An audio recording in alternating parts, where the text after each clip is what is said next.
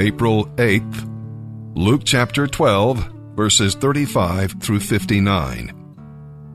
Be dressed for service and well prepared, as though you were waiting for your master to return from the wedding feast. Then you will be ready to open the door and let him in the moment he arrives and knocks. There will be special favor for those who are ready and waiting for his return.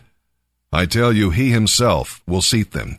Put on an apron and serve them as they sit and eat. He may come in the middle of the night, or just before dawn, but whenever he comes, there will be special favor for his servants who are ready. Know this a homeowner who knew exactly when a burglar was coming would not permit the house to be broken into. You must be ready all the time, for the Son of Man will come when least expected. Peter asked, Lord, is this illustration just for us or for everyone? And the Lord replied, I'm talking to any faithful, sensible servant to whom the master gives the responsibility of managing his household and feeding his family. If the master returns and finds that the servant has done a good job, there will be a reward. I assure you, the master will put that servant in charge of all he owns. But if the servant thinks, my master won't be back for a while, and begins oppressing the other servants, partying, and getting drunk, well, the master will return unannounced and unexpected. He will tear the servant apart and banish him with the unfaithful. The servant will be severely punished, for though he knew his duty, he refused to do it. But people who are not aware that they are doing wrong will be punished only lightly. Much is required from those to whom much is given, and much more is required from those to whom much more is given. I have come to bring fire to the earth, and I wish that my task were already completed. There is a terrible baptism ahead of me, and I am under a heavy burden until it is accomplished. Do you think I have come to bring peace to the earth? No, I have come to bring strife and division. From now on, families will be split apart three in favor of me and two against, or the other way round. There will be a division between father and son, mother and daughter, mother in law and daughter in law. Then Jesus turned to the crowd and said, When you see clouds beginning to form in the west, you say, Here comes a shower, and you are right. When the south wind blows, you say, Today will be a scorcher and it is. You hypocrites!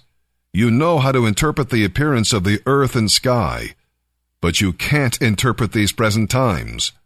Why can't you decide for yourselves what is right? If you are on the way to court and you meet your accuser, try to settle the matter before it reaches the judge, or you may be sentenced and handed over to an officer and thrown in jail. And if that happens, you won't be free again until you have paid the last penny. In this video, let's talk about forgiving yourself, whether it's for something that you did to yourself or something that you thought or something that you did to someone else. You know, guilt and shame and all of that stuff that you can pile up on yourself. You don't have to go through that if you just think about these three simple steps. Here's the first one be honest with yourself and repent. Now, we're not interested in this video and just explaining to you how to sort of make yourself feel better, but you're going to go on and continue to live in a way that's not right. So, listen, if something went wrong, and if you had a part in it, you've got to be honest first and foremost with yourself about it. Now, this can be really hard to do. You know, a lot of people have a hard time uh, really being true with themselves and sort of getting alone with yourself and, and recognizing that you've got a problem, that you had a part to play in it. But that's really the first step. You've got to deal with that first in your own head, in your own heart, before you can go outward and deal with it with anyone else. So be honest with yourself. What did you do wrong? True repentance means that you're going to take a moral inventory and you're going to say, I don't want to be that way anymore. I'm making a decision to change this and I admit my part in it. King David in the Old Testament got honest about his sin and he wrote about it in a song. He said, Wash me clean from my guilt, Purify me from my sin, for I recognize my rebellion. It haunts me day and night. So, if your guilt and your shame is haunting you day and night, that's probably why you're watching this video. Listen, just admit it to yourself, as hard as that is. Maybe even journal about it or write it down. Be brutally honest with yourself and turn from that sin. And then you'll be ready for step two, and that's to be honest with others and ask for forgiveness. See, before you can even forgive yourself for what you did, you've got to clear the air and make it right with other people. Did you hurt others? Did you do wrong to others? You have to go to them and admit it to them. Did you do wrong to God? You have to confess it to Him in prayer. See, it's important that you do these two things. You go to those other people that have been victims of your stuff because you can't forgive yourself until you ask forgiveness from those other people. Now, you can't make anyone forgive you, but the Bible says that God will forgive you if you confess it to Him. 1 John 1 9, if we confess our sins to Him, He is faithful and just to forgive us our sins and to cleanse us from all wickedness. Now, there might be other people in your world, in your life, who are going to hang on to that bitterness and they're not going to forgive you, and you can't do anything about that. You can ask forgiveness. You can go with a heart of repentance and really mean it when you say that you're sorry. But at the end of the day, you can't make anyone forgive you. But God forgave you, and that's important for you to know. If you really confessed it, if you really admitted it, and you went to God and you went to others, at least God forgave you. And that leads to the third step. And it's just to forgive yourself.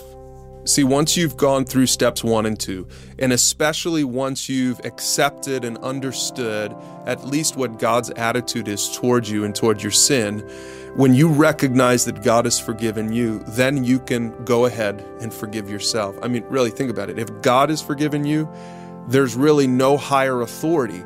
Your authority isn't higher than God's. So if God has forgiven you, you need to submit yourself to his authority and say, okay, well, then I'm going to go ahead and forgive myself. And you might be thinking, well, I've tried to forgive myself and I just can't do it. I keep beating myself up over and over again. Well, again, if you've completed steps one and two, you have to just forgive yourself.